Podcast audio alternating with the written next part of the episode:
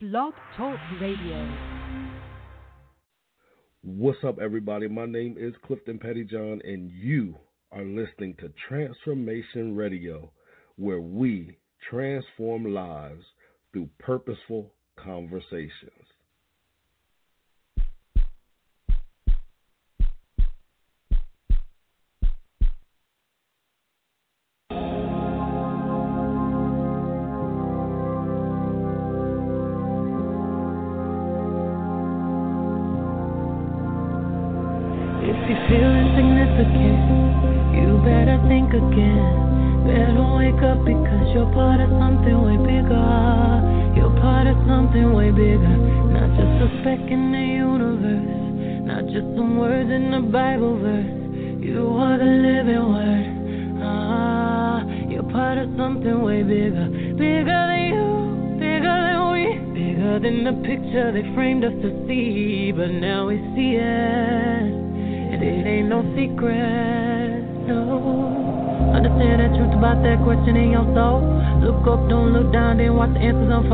Life is your birthright, they hit that in the fine print. Take the pen and rewrite it. Step out your estimate, step in your essence, and know that you're excellent, right? Spirit is teaching, no, I'm not just preaching, I'm taking my own advice. Let mama let you know, mama's still trying, I can't get no days off. I don't get no days off, truly, I'm feeling it, I have to say that thing twice. Trying to be a good wife, still really hard, I can't lie. But I promise you I will fight, so I fight. If you're feeling frustrated, you're thinking I'm jumping in. Forgiveness is key because we're fighting something way bigger. You never lose, we are winners. I'll be the roots, you'll be the tree. That's on the fruit that was given to me. Legacy. We're part of something way bigger.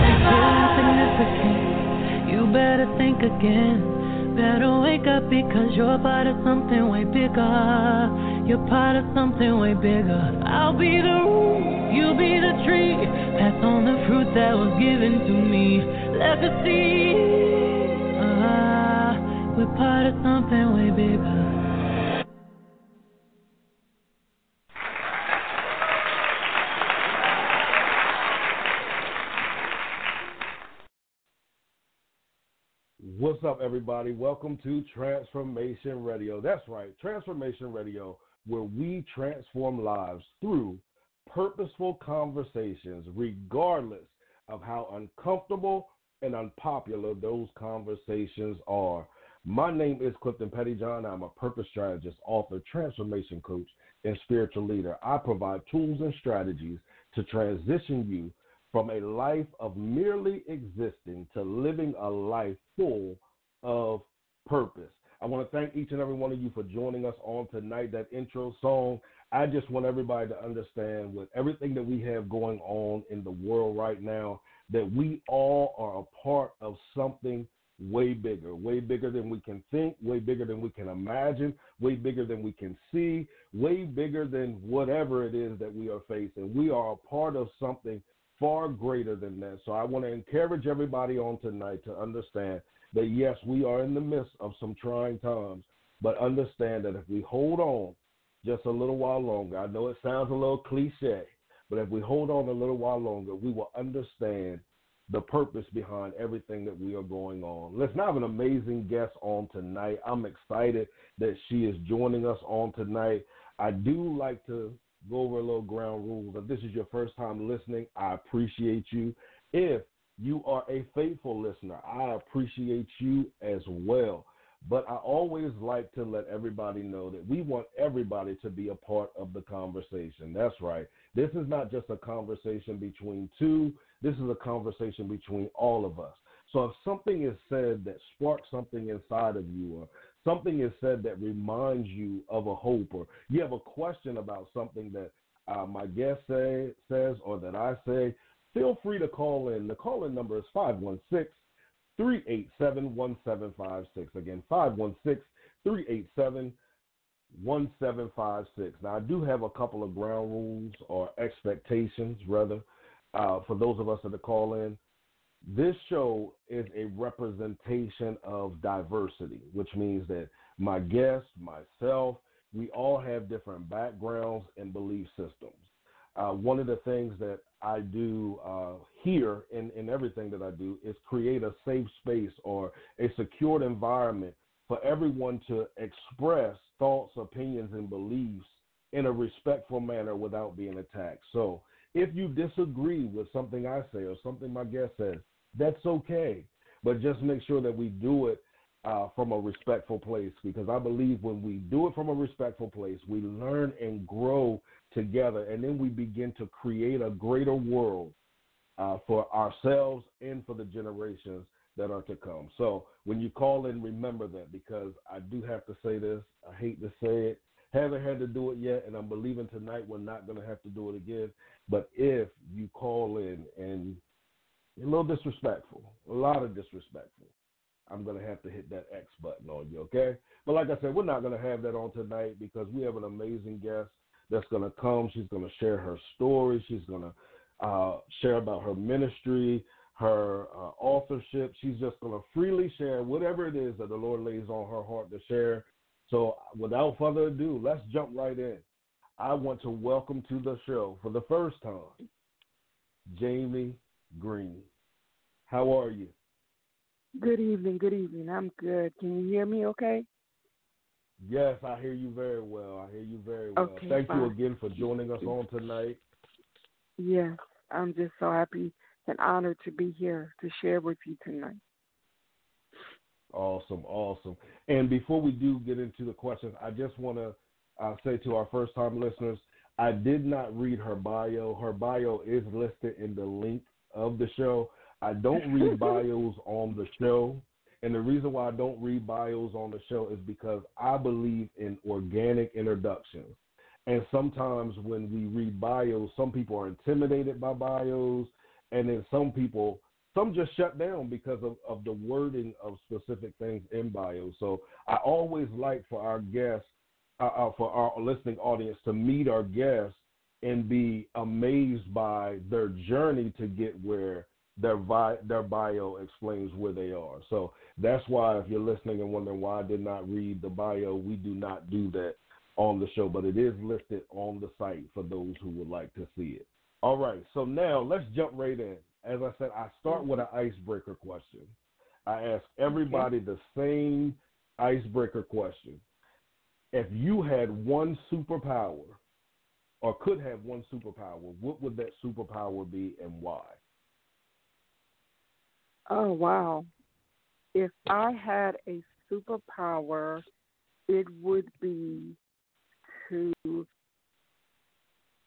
heal all physical illnesses. Mm-hmm.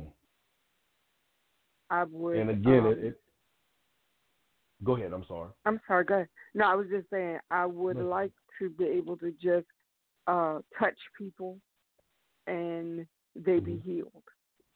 And especially these last couple of years or so, I've had my own health challenges, and I understand how they can stop you or hinder you. It's not stop you. They definitely change the way that you operate. And I would just like for everybody to be physically able to do what it is that they have been assigned to do. Awesome, awesome. And the reason why I asked that question, and it has never failed, every guest I have, every guest always answers the question according to what they've been called and designed to do. And that's why I always like to ask that question, because some people are like, that's a very silly question, but it's really not. It's not as silly as we think it is. It tells the heartstrings of each individual person that answers that very question. And we're going to talk about healing a little bit later, but before we get to that, I do want to play a quick game of word association. All right? Okay. Mm-hmm. All right. So the first word is life. Life. Journey. Journey. Mm-hmm. Okay. The second word is ministry.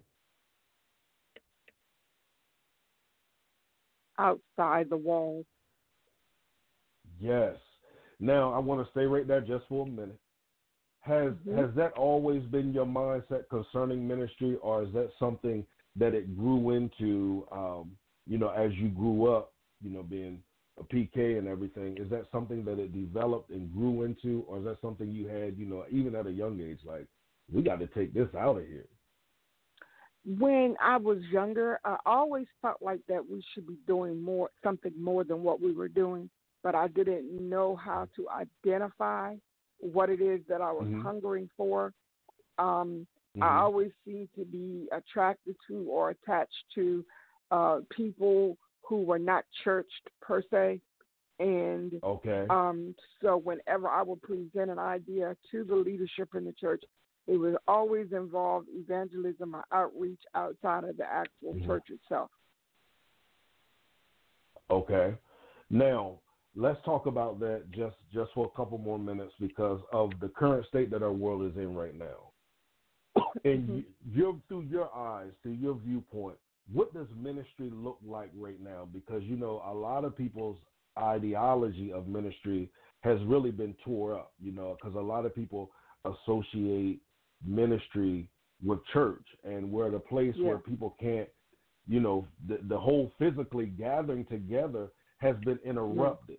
So what are some, some ideas ministry-wise, or what would ministry look like right now to meet the needs of those that are out there that, number one, have lost people that were close to them just suddenly, and everybody else that feels as if, man, my whole world has been rocked from a financial standpoint, from an emotional standpoint, and all of those things?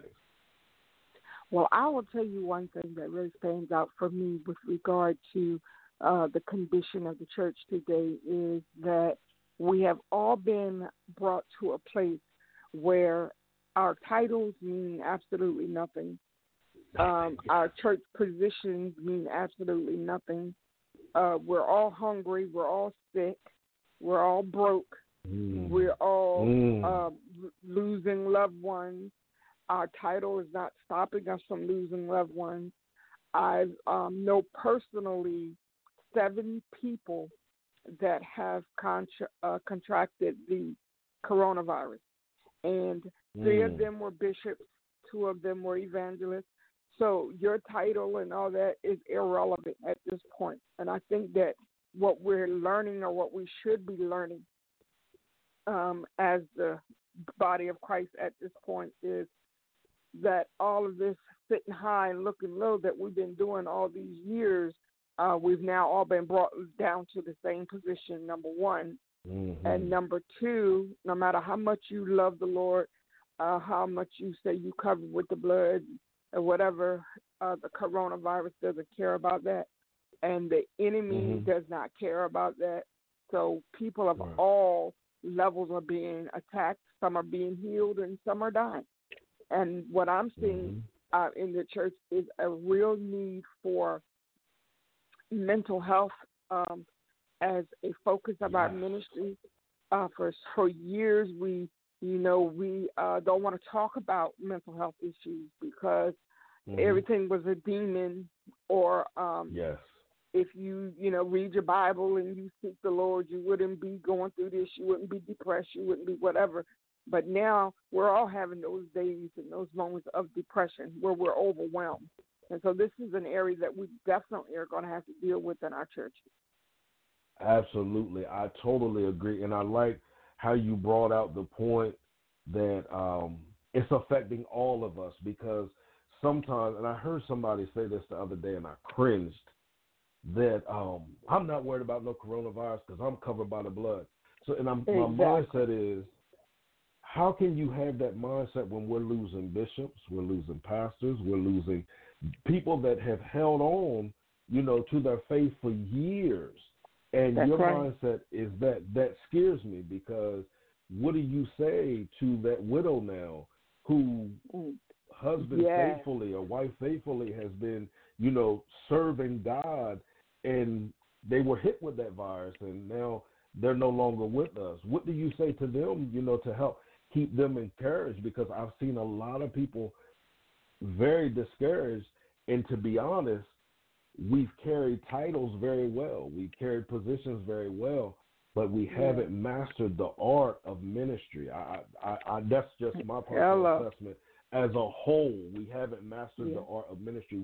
We got church down pat. Oh, we got church down pat, and that's why we can't function right now, because they've taken the very thing that we have down pat.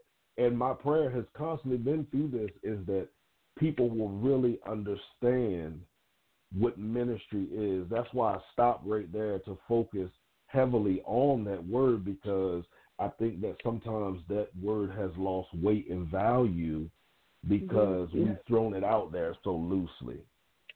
Exactly. I totally agree. Whew. Okay. All right, so here we go. The third word. The third word is purpose. Purpose. Distraction. Okay, I want you to elaborate on that one. Because the majority of the people that I speak with, when we start talking about purpose, they immediately begin to list all of the reasons why they can't fulfill the purpose. So they immediately become distracted by what they can't do and what they tried that didn't work, and the people that told them they couldn't do it. So whenever I think of purpose, I automatically think of people being distracted and what I need to do to bring them back into focus. Okay. Now, I have another question about purpose, and I'm probably asked this question a lot of times, and I always like to hear people's thoughts on it. How do you discover your purpose? How did you discover your purpose? I believe that the thing that we are most passionate about will eventually develop into clarity of purpose. Ever since I was a child, ever since I can remember, I always felt like an outsider, for one thing. And so I was always looking for ways to express how I felt, and that would be writing. Writing poems, writing in my journal, writing songs, or whatever the case may be. And I was always seemed to be drawn to people that other people didn't want to be bothered with. And so as I got older, I realized that my passion, my family used to tease me. I could look at a television commercial and start crying, because I would be breaking down why such and such a person was hurt in that commercial, or excuse me, something like that. And so I remember I was around 8 years old, we were out to eat as a family one night, and my mother, I was crying as usual. I was always crying about something. I don't even remember what I was crying about, but I was crying. And my mother said to me, if you don't stop being so sensitive, you are going to have a rough life. Mm-hmm. And like I said, I was around 7 or 8 years old, and she probably forgot those words as soon as she spoke them. But even right to this day, I believe that those words shaped my life because I remained sensitive, but I trained myself to swallow it.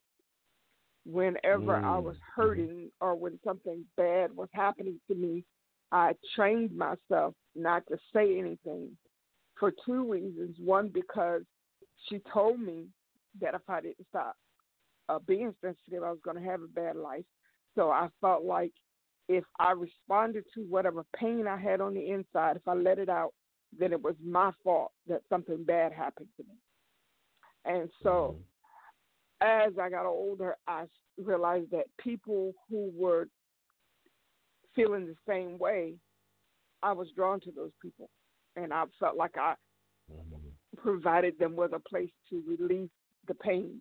And so that passion became so great for me that it dawned on me maybe late teens, early 20s, that this is my purpose. And this is why I butt heads so many times with other people in ministry, old school per se, because my ideas, they said, were always outside the box and outside of tradition and whatever. But that's my purpose.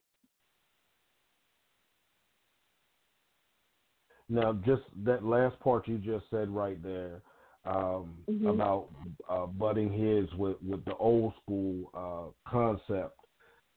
Was there ever a time in your life where you felt the need to compromise your purpose to fit in?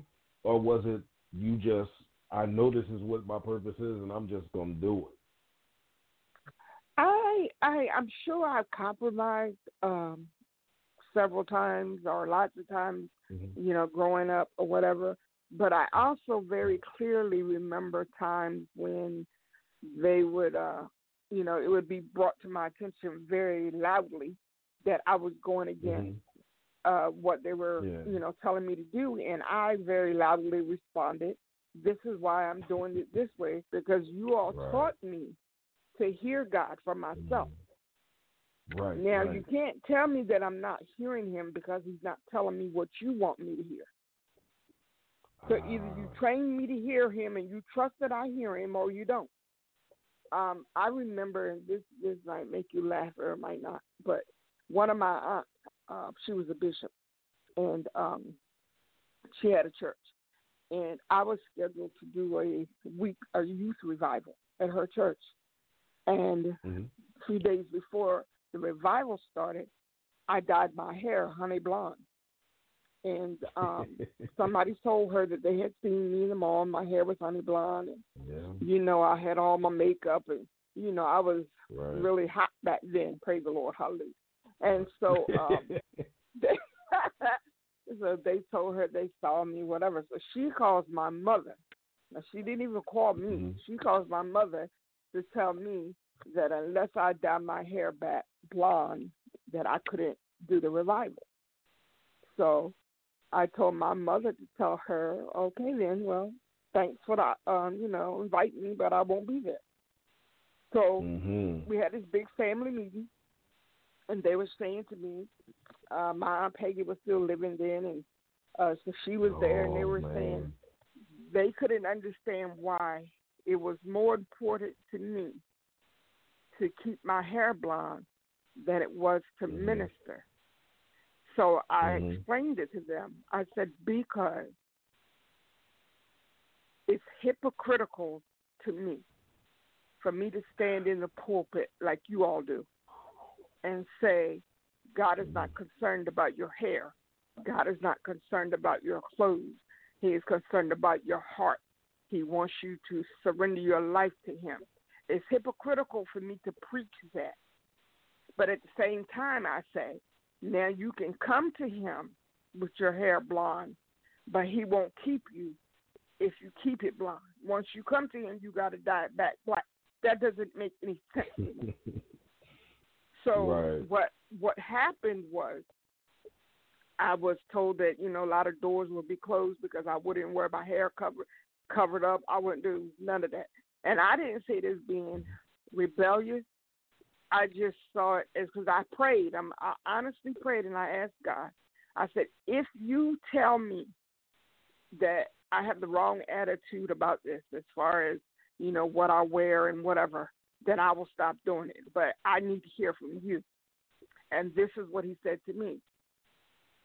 He's not concerned. He was not concerned about the hair, the makeup, the jewelry, the pants, or whatever.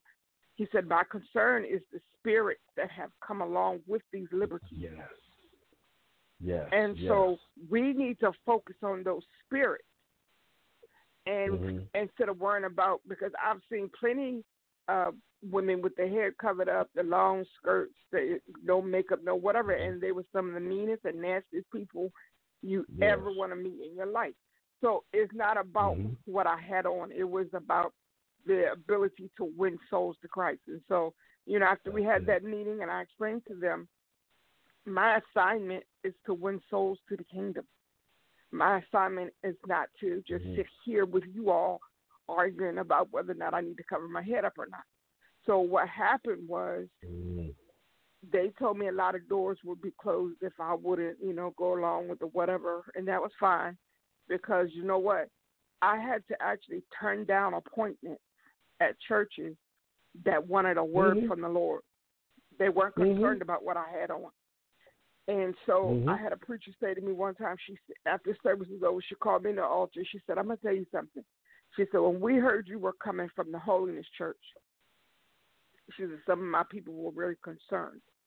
She said, because every time we have a preacher come, they, you know, bashing the people, dogging the people out, telling them they're going to hell, this, that, and other. And so when you walked in and I saw you, first of all, I couldn't believe that you were a holiness preacher because, again, I had the honey blonde hair. I had done the eyeshadow, the lipstick, all of that. I was like a size 6, size 8. You couldn't tell me nothing. And and so she said, but your whole spirit, your whole attitude was so receptive and so warm that we had no choice but to receive you. And so this is what I went back and said to my family members. This is what we're being called to do. This is our purpose. Right. It's not our job to go around trying to dress people. It's our job to introduce people to Christ. And so that was where, you know, the whole back, you know, bucking heads and bang, you know, not going along with the whatever. I always had a problem with that. I've always had that. But, you know, you said something that was so key to me. You said, y'all taught me to hear the voice of God for myself. Now you're either going to trust that I can hear the voice of God or you're not. You can't change it because what God is telling me is different than what you desire for me to do. And I think that that is one of the biggest battles that a lot of people face, especially when what you're called to do goes against the grain. And I'm so glad you said that because so many people need to hear that they're not being rebellious, that they are, you know, that they're not, they don't have a reprobate mind, you know, because they're doing exactly what God called them to do. And if they don't stand up and do it, then look at the people that are going to be lost, the generations that are going to be lost from them not being willing to step out and do it. So I love that. Now I want to talk this is good. We were talking about family. The next word is legacy. Legacy. Shoulders. Shoulders. And can you know, I'm going to ask you to elaborate on that too. Okay. I believe that my legacy and the legacy of my sister and our children and what have you, we're standing on the shoulders of our parents. And we don't do things exactly like they did it, but that's, to me, that's what legacy is, a foundation, but you have to build on that foundation. And that's what we're doing. And we do it differently. My sister and I are two totally different people. We have two different personalities. She used to tease me because she said I was more people-oriented, people-driven, and she's more task-driven. Okay. Like, you know, she'd give you a whole list of this is what we need to do, blah, blah, blah, blah, blah. And I have to stop her every now and then and say, okay, but we need to address the people that we're going to need to get this done. And we need to make sure that people are comfortable and that people are understanding what we want from them. So that is a part of our legacy. Sometimes when I say things, some people say they're humorous. And then somebody will say to me, oh, my God, you sound just like your mom when you said that, or you sound just like your dad when you said that. So I think all of that is a part of our legacy without even forcing it. That's just what we do. Now, how important is legacy? I think it's extremely important because it gives you a foundation. I think one of the problems in the world in general, but in the church world in particular, a lot of times is we have people just spitting out, you know, they're going out there doing whatever it is they're doing with no foundation, no structure, no order, just wake up one morning and just decide I'm going to go do this. And then you wonder why it's not successful. But if you don't have a foundation upon which you're building, you know, not one building will stand if there is no foundation. And so it's the same thing with our lives. You know, it's what I try to teach my children and even my grandchildren. You know, I try to remind them of the legacy that they come from, the foundation they come from, and then whatever, you know, direction their lives go in, you know, that's between them and God. But at least they know they have a foundation. Awesome. All right, the next word is empower. Empower, strengthen. Okay, we'll come back to that. Okay. Oh, go ahead. No, you go ahead. You're good. No, I was going to say, whenever I think of the word strengthen, I think of the scripture, and I can't remember it word for word at the moment, but it says that after you have been strengthened, then you're supposed to strengthen others. And it concerns me when I see people who are in a position to help, in a position to uplift. And when you say help, you know, a lot of times people's minds automatically go to money. But sometimes people just need a hug. Sometimes people just, you know, 'cause I've had people say, well, I'm not helping nobody because nobody didn't help me. And I think that's one of the worst things I could ever hear anybody say. I'm not helping nobody. I ain't doing nothing for nobody. That's crazy to me because I wasn't raised that way. I wasn't trained that way. My heart, it's not in my heart to be like that. And so I think it's very important that we strengthen one another. You may have something that I need today, and tomorrow I might have something that you need, but we're constantly pouring into each other and strengthening each other. Yeah. And that's how we grow, and I believe that's how we become even greater within ourselves when we can pull from one another and then pour back into each other as well. That sense of community is lacking a lot of times, as you were talking about. It's like you hear some people say it, you know, I'm not helping nobody. Nobody helped me. But the reality is that if we take a look back, they may not have helped us the way that we wanted them to help us. But even in them telling us no, it helped us. In them walking away from us, it helped us. So I think sometimes we have to look at it, you know, from a different perspective and realize that if I call them transforming transformers. And I say there's no need of you experiencing transformation if you're not going to help somebody else. in their transformation. Okay, the next word is destiny. Destiny.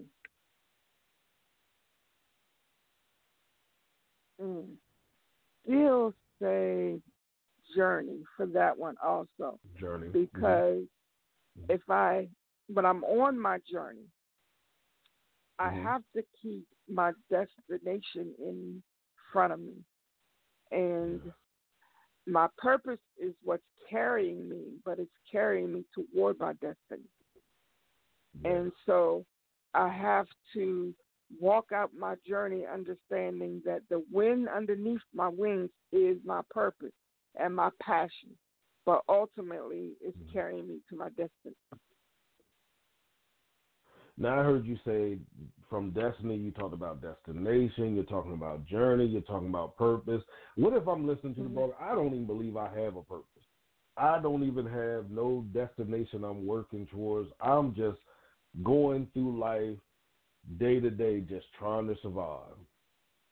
And that's a very good question. I'm glad you brought that up, because the reality of life is that no matter how much people want you to think they got it all together all the time, nobody has it together all the time. And Lord, no. And I'm serious. And that's been one of my greatest aggravations is because I'm a very real person. I'm very transparent. Sometimes they tell me I'm too transparent. But if I'm struggling with depression, I'm struggling with anxiety, I will say that. And somebody, and then other people will inbox me or call me and text me and say, you know what, I'm battling the same thing, but I didn't want to say nothing because you know how people look at you differently. I said, but this is how you, first of all, you have to acknowledge that there is an issue. Then we can walk through the issue.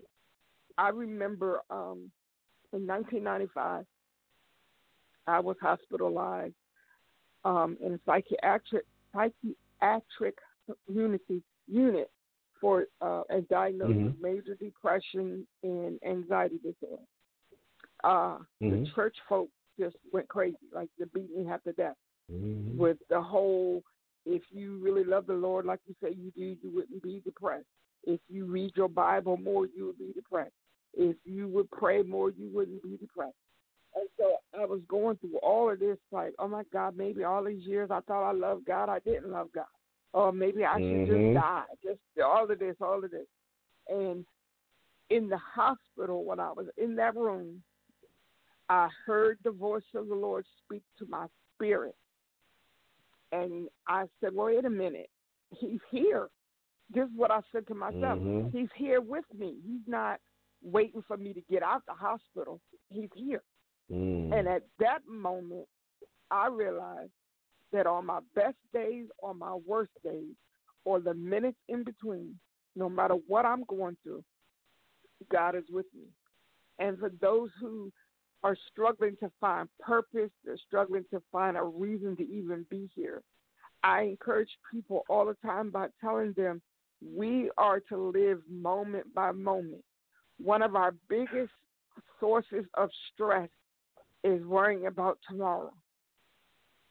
Some of us get up in the morning and we just thankful we make it to lunchtime. And that's fine. Don't worry about what's going to happen Thursday, Friday, Saturday, Sunday. Just get through today.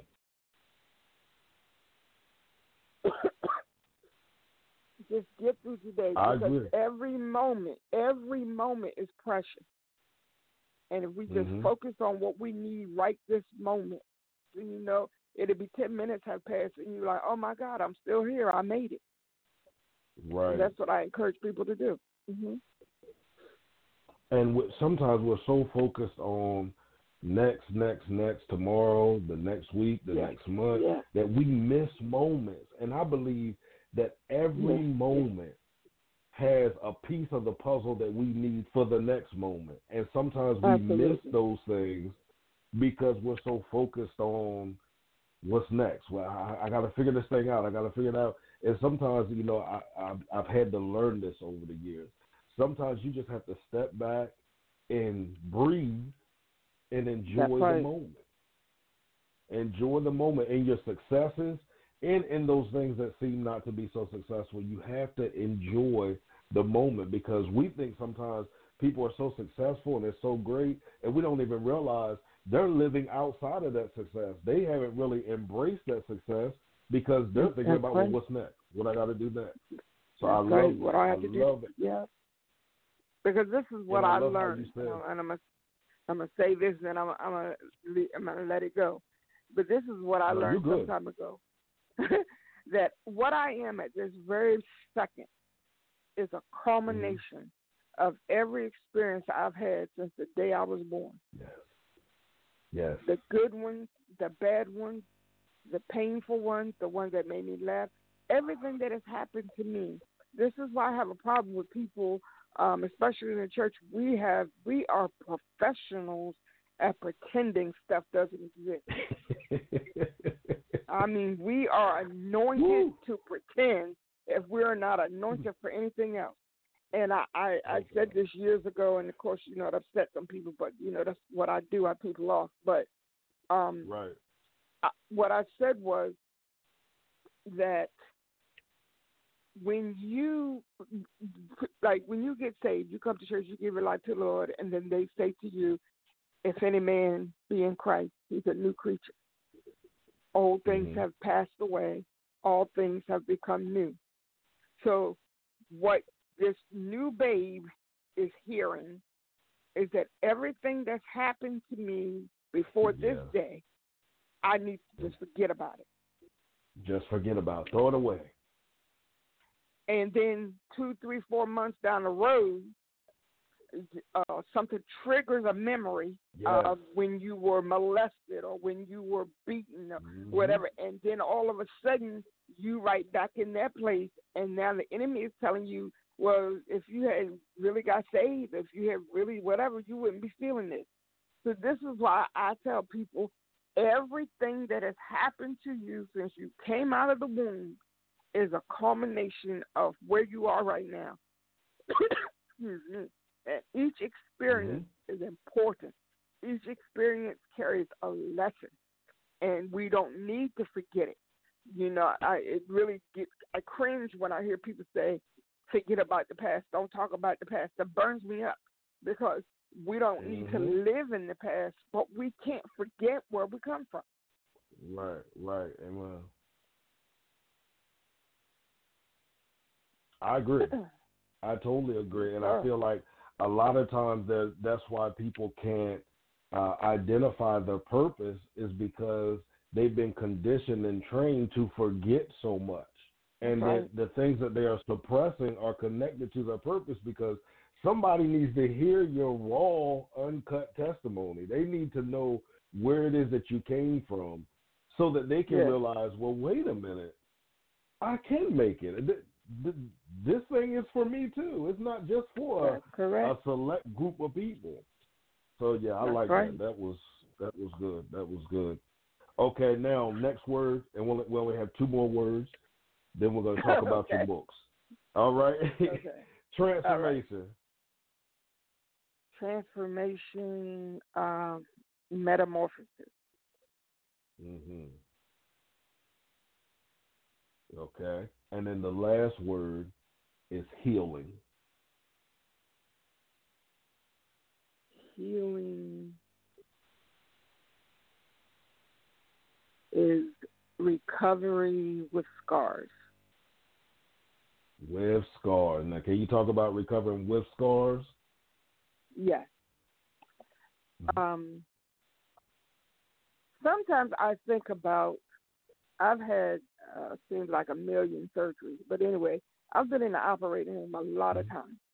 Okay, and one particular time I was in a teaching hospital where they were going to do the procedure, and it was about 20 people in the room. I said, "What in the world is going on in here?" So the nurse, you know, explained to me, you know, it was a teaching hospital. So she says, "What are you here for?" I had to confirm, you know, what procedure I was having done.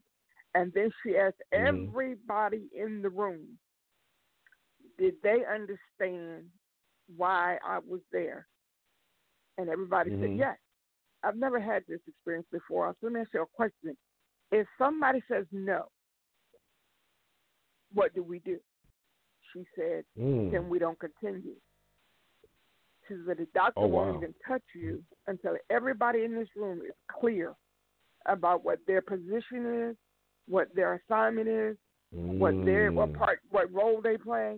Nobody is going to touch you until everybody here knows what they're supposed to be doing to help you have the best outcome.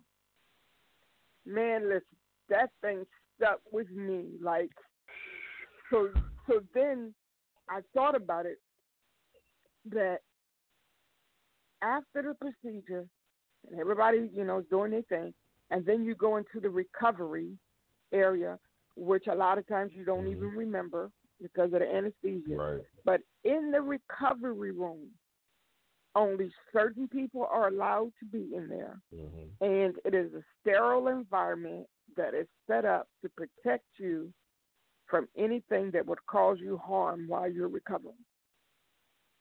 And this is what I feel that we as a church are missing in a lot of areas, is that we're not covering people while they recover.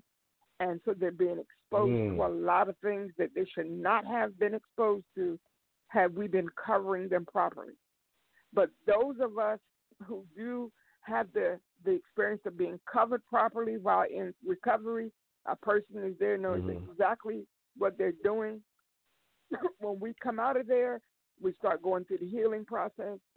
And every day I look in the mirror, I can see the scars on my neck, in the front part of my neck from the first two surgeries. I see the scar in the back from two surgeries. And though I'm healed from that surgery, I still have those scars to remind me of that experience. And so I think that what we have to understand is, just because you still have a memory of something, and just because you may have a scar that you can see every now and then, that does not mean that you're not healed. Yes. And I think it's important for us to understand that, because every now and then this area on my neck will start itching, and I'll start scratching, and then I have to remember how I got there. Mm-hmm. So that doesn't mean that I'm not healed. It just simply means that every now and then my scar acts up. And so this is what I think happens with a lot of us, is when we've had things ripped out of us through a surgical procedure, in our heart, in our spirit, in our soul. And then we had to go through the healing process, the recovery process.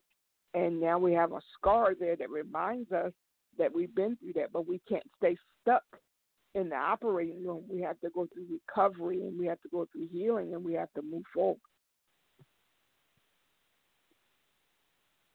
Awesome. I love how you broke. No, this is, like I told you, you are free to be you. This is your night, all right? But I love what you said there, how you took it. You took it through each stage, but it was something that really stuck out when you said it. You were talking about the recovery room needing to be a sterile environment. And sometimes I feel that's the missing element for people to even receive the healing that they need. I think that sometimes we have lost the concept of the sterile environment. And then some have never experienced that part of the process. But that is so important. That was the first thing you said that grabbed me. And then when you talked about the scars, because some people are identifying. Now, if you're out there listening and you have scars from things you've been delivered from and the healing that you went through, whether it was emotional, physical, psychological, whatever type of healing it was, don't identify the scars anymore as a sign that you're not healed. Understand tonight, as the woman of God has said, those scars are just a testimony of the fact that you are healed. And they sit there as a reminder to remind you that you're healed. So, oh, man, that was good. Man, that sterile environment, that I could stay right there from the ministry concept of it. Yeah. That's the, because I always talk about in that sterile environment, not everybody's allowed back there. even when you're not in recovery, like they go out there, they tell your family members in the waiting room, you know, she came through the surgery, everything's fine, she's in recovery, she'll be in her room in about an hour. Then and in that hour, only that nurse, only a couple of people are allowed to have for you to be exposed to. And I think a lot of times we're exposing people to stuff that they're not ready for. And it's crazy because sometimes we're exposing people to stuff they're not ready for, and then the back end of it is people get upset when they feel as if it's time for them to do something that they're not yet ready to do. That's but correct. You brought them there. Correct. You know, you brought them there. Yeah. Wow. Okay, so now let's talk about the books. I always like when I have authors on, I like to talk about the writing process, how you got started, because there are people that are out there. I personally believe everybody has a story. Now, everybody won't write a book. Some people write songs. Some people write poetry. Some people will speak their stories. Right. But how did you get started in understanding that, you know, it was you were supposed to put pen to paper or them hands to the computer and write these books that would bring healing and deliverance and all the things that it's bringing to the world? The first book that I wrote, and let me just say, all of the books that I've written are like really, I just call them mini books because they're small. Mm-hmm. They they just carry like specific messages to deal with this. None of them are fiction. All of them are nonfiction. And so the first one I wrote was called Help, I Don't Like Myself. And I came up with that out of when, as I said earlier, I was in the mental health area for depression and anxiety. And a part of my being allowed to be discharged was that I had to agree to go to therapy. And the lady who ended up being my therapist was awesome. And she encouraged me to write. I would go down to Ocean City, sit on the beach for hours and just write and write and write. So one day she said to me, now you need to gather up everything that you've written and share it in a book so that it will help somebody else. And so that's how I started the first one. And I've been saying for I don't know how many years now that I have four different manuscripts that are unfinished. And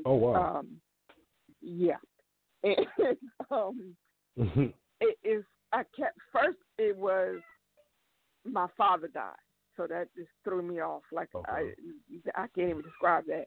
And then mom died 3 months later. And then all the drama with the church ministry that they founded. And then a year after that, I had my first stroke.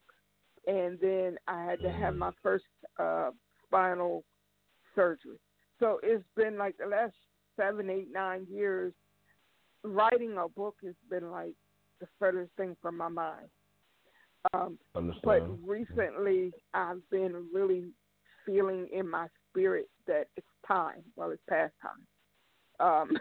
For me to get to work because there's so much that I can share in these books. And so someone said to me a few years after my parents died that if I just do like the little miniature books that people like where they can carry them in their purses or men can put them in their briefcase or whatever, it would at least mean that I was still writing, because they said if you stop writing altogether, you may never get back to it. Yes. And so that's how I ended up, you know, doing those mini books. And it is true because life happens, and whether you want it to or not, it's going to happen.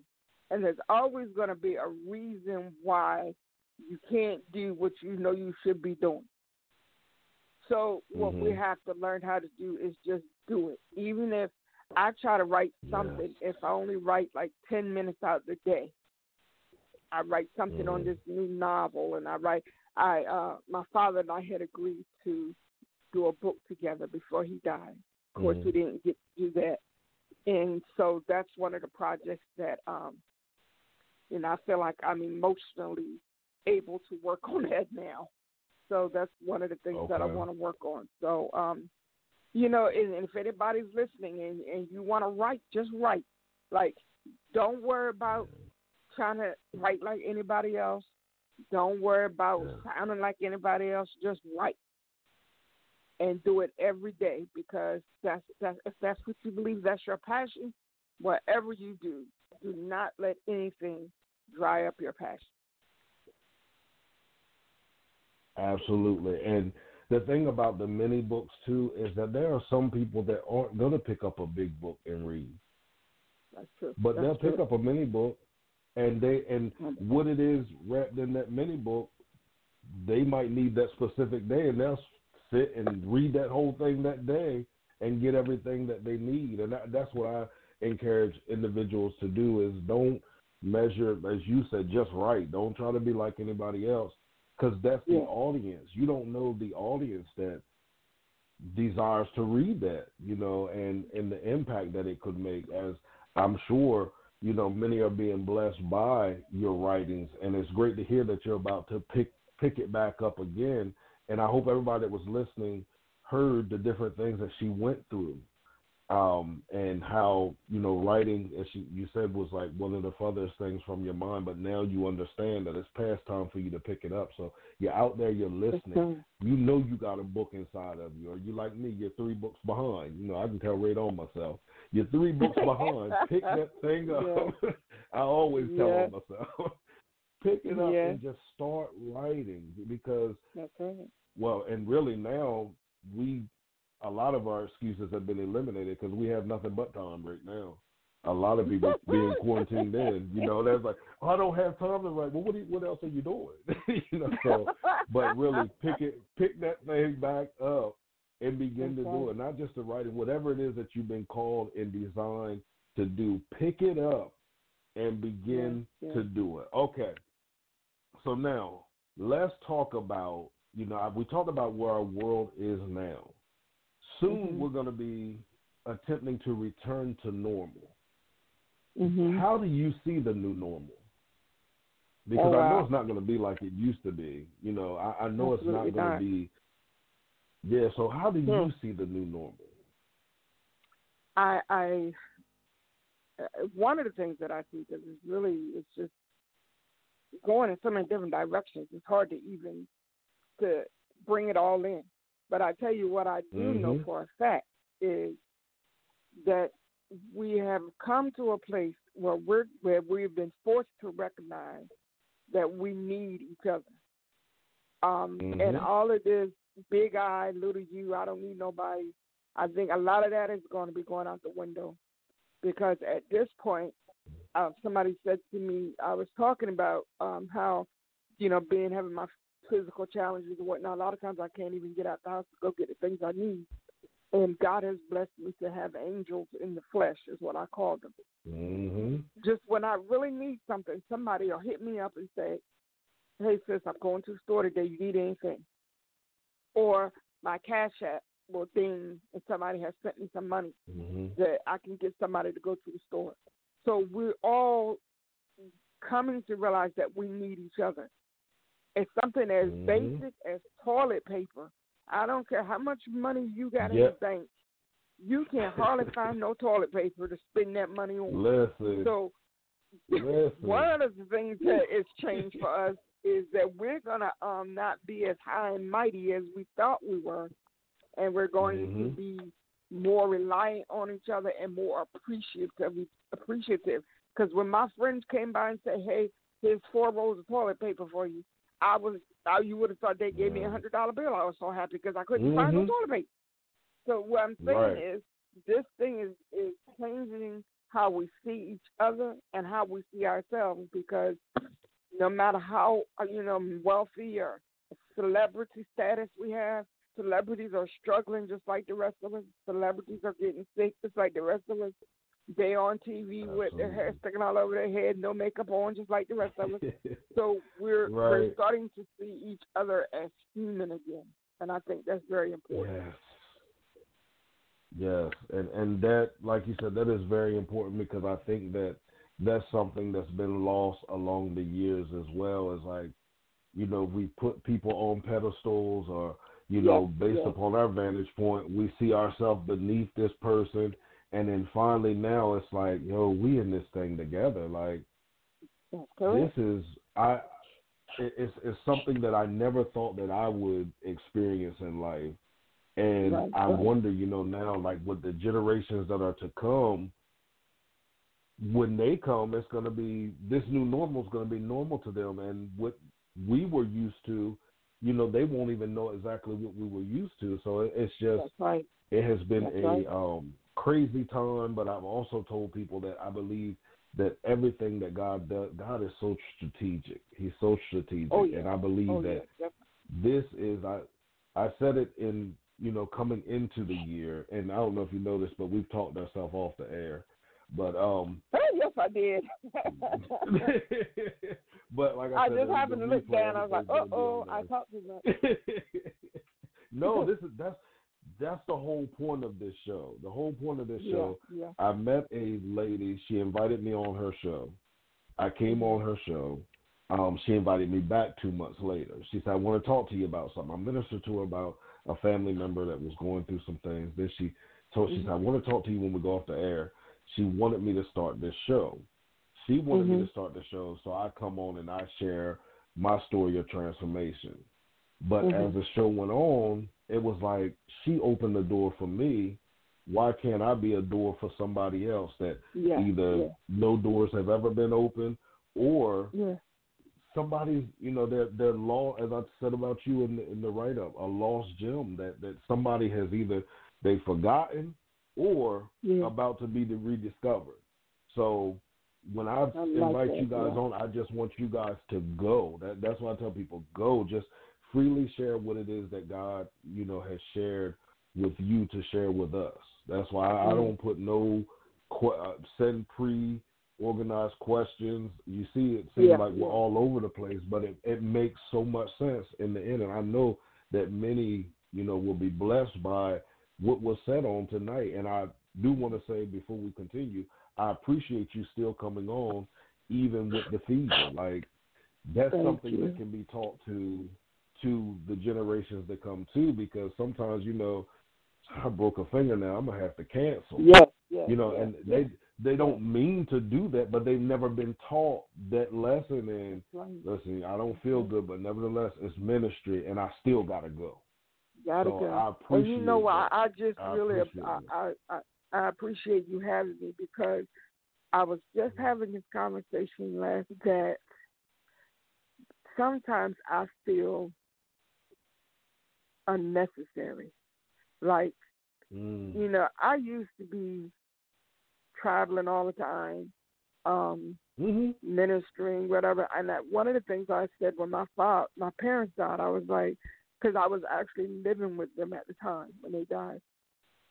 And I said, now that they're gone and I don't have to worry about them anymore, they're at peace, they're not sick, now I can travel and do the things that I really want to do for my ministry and whatever. And like I said, not even a year later, I had the first stroke.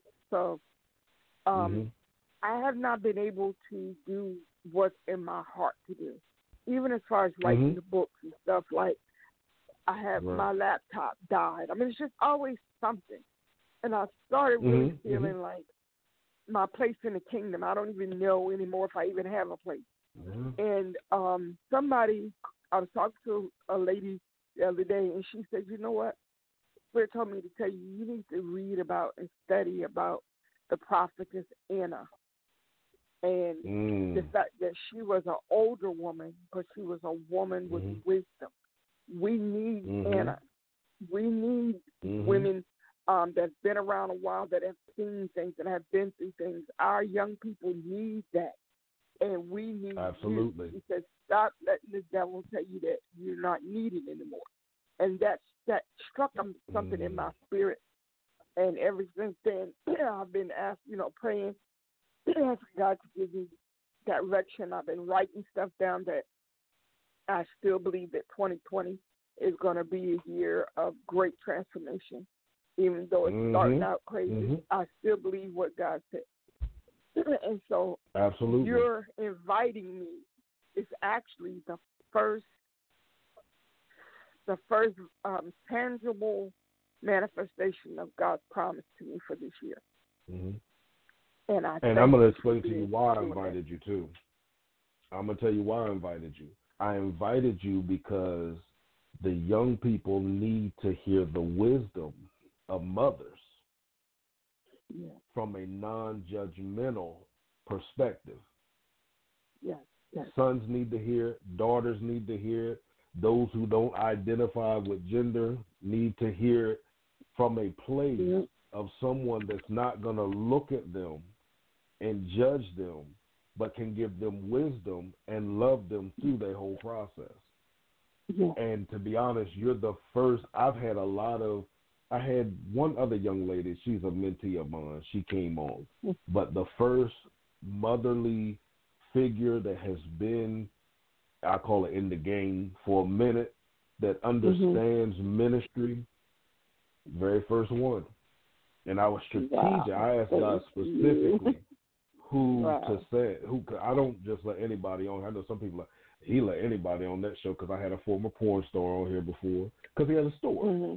So I know some people think he just let anybody. No, I pray specifically about the people that come on here. And if I feel any reservation, I don't do it because I take that thing serious. So I'm excited that, you know, we were able to be the first, and I know we are the first of many, the first of many, the first of many. So like she told you, don't look down no more. Just continue to prepare yourself to do everything he called and created you to do because you were designed for strange doors. Hallelujah. So, you know, think it not strange when these strange doors start opening up because you'll go places nobody else will. I ain't going there. People going to say about, that looks bad on my ministry. You don't care about none of that. You thinking, I got to go here to win these souls. So just continue to be encouraged. And I appreciate, as I said, you coming on and sharing so freely on tonight, even having this conversation right here. But people don't have these conversations online. You know, we're talking about, I talk to you tonight in the office, you know.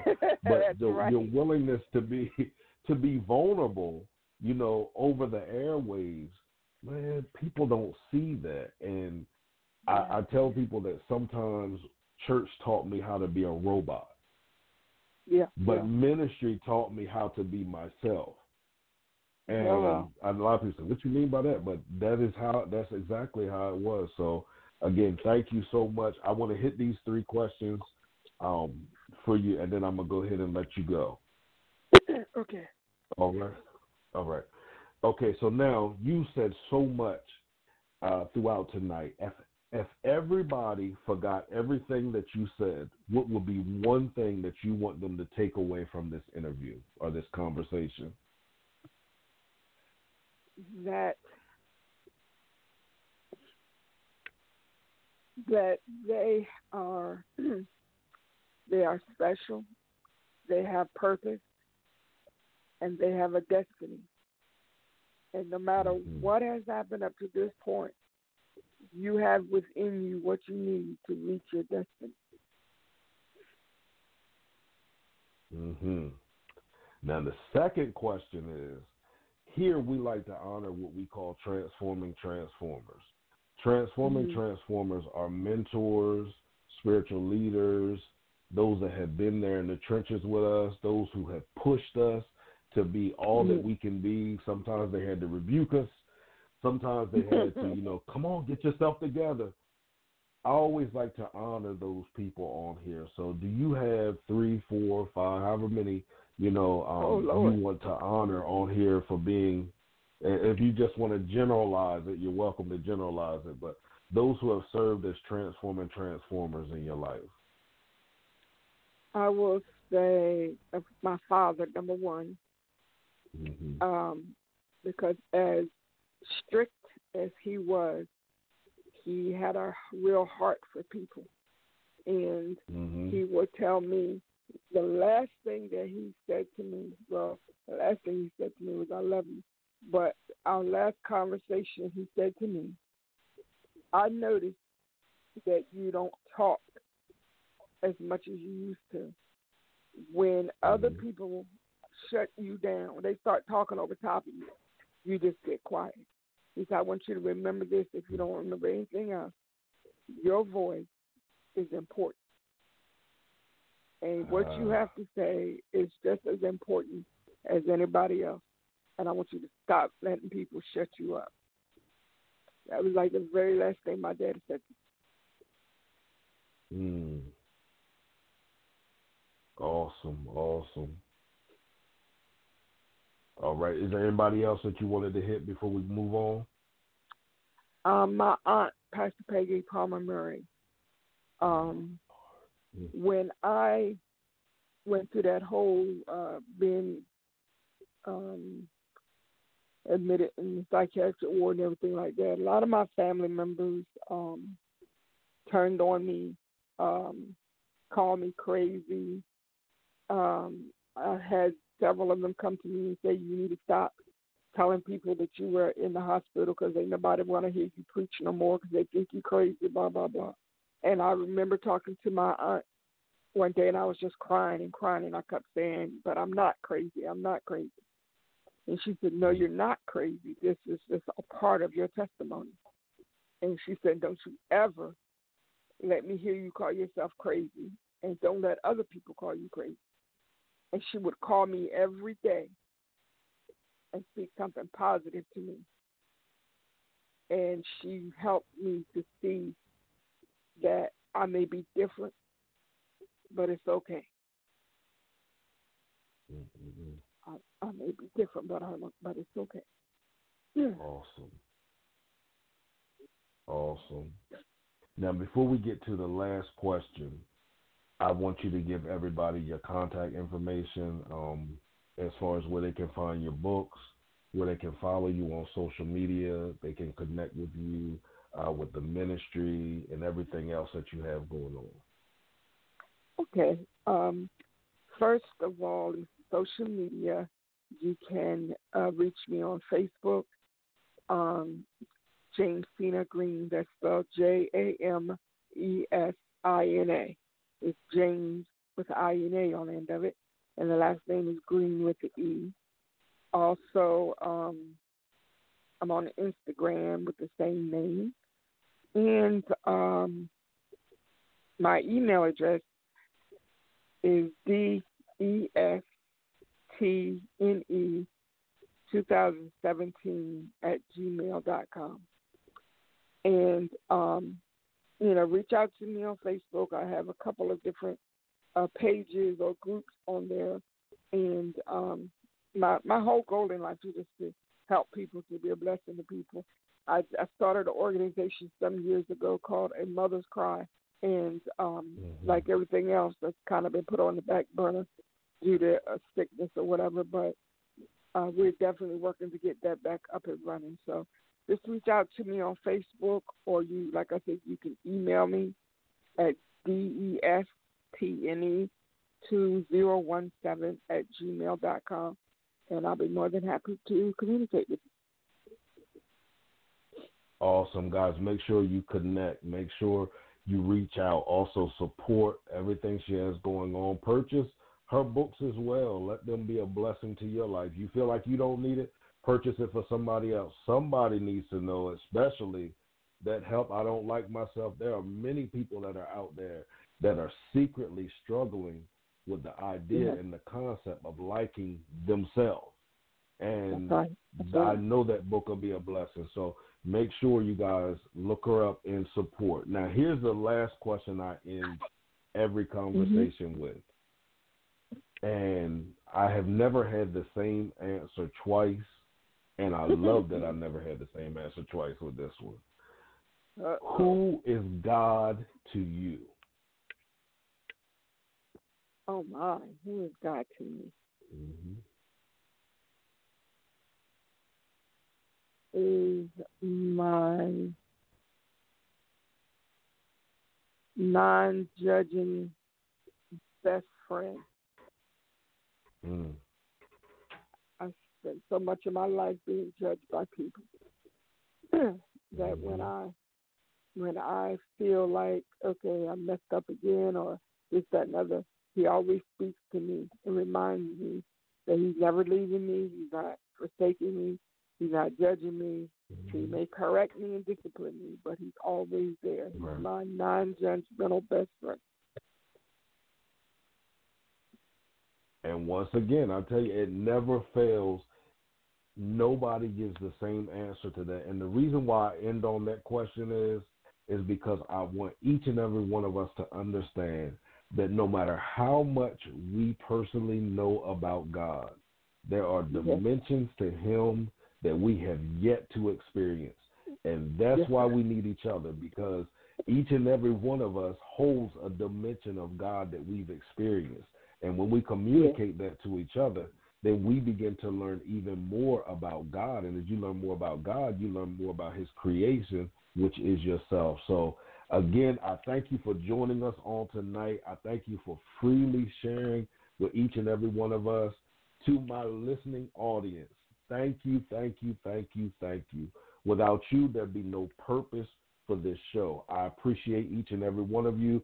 Please make sure you connect with me on social media.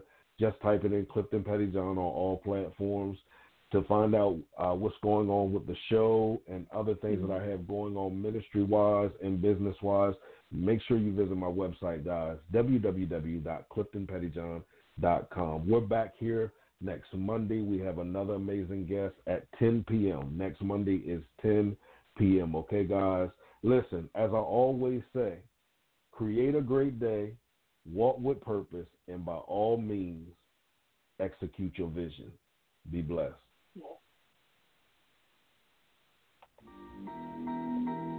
Have you ever gotten to a place in life where you find yourself asking, what now? That's right, what now?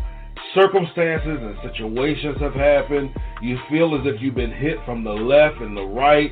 You feel as if nothing that you do ends up working out the way that you desire for it to work out, and you just don't know what you need to do right now. The reality is we've all been there, and sometimes we've been there without the tools, techniques, and strategies to help us make effective decisions to produce the future that we desire. You don't have to do this alone anymore. I invite you to listen to my podcast. That's right. My name is Clifton Pettyjohn. I'm a purpose strategist, author, transformation coach, and spiritual leader. And I host the What Now podcast. And the What Now podcast is simply conversations that teach us how to effectively face life's most difficult moments. That's right. Life's most difficult moments. So if you're interested in hearing the podcast, I encourage you to visit my website, www.cliftonpettyjohn.com. Again, www.cliftonpettyjohn.com. There's a tab for the podcast, and you can pick your favorite platform. We're available on multiple platforms, so you can pick your favorite platform, pick the platform, subscribe to the podcast, listen, comment, and share. All right? So I encourage you again, make sure that you are listening to the What Now podcast.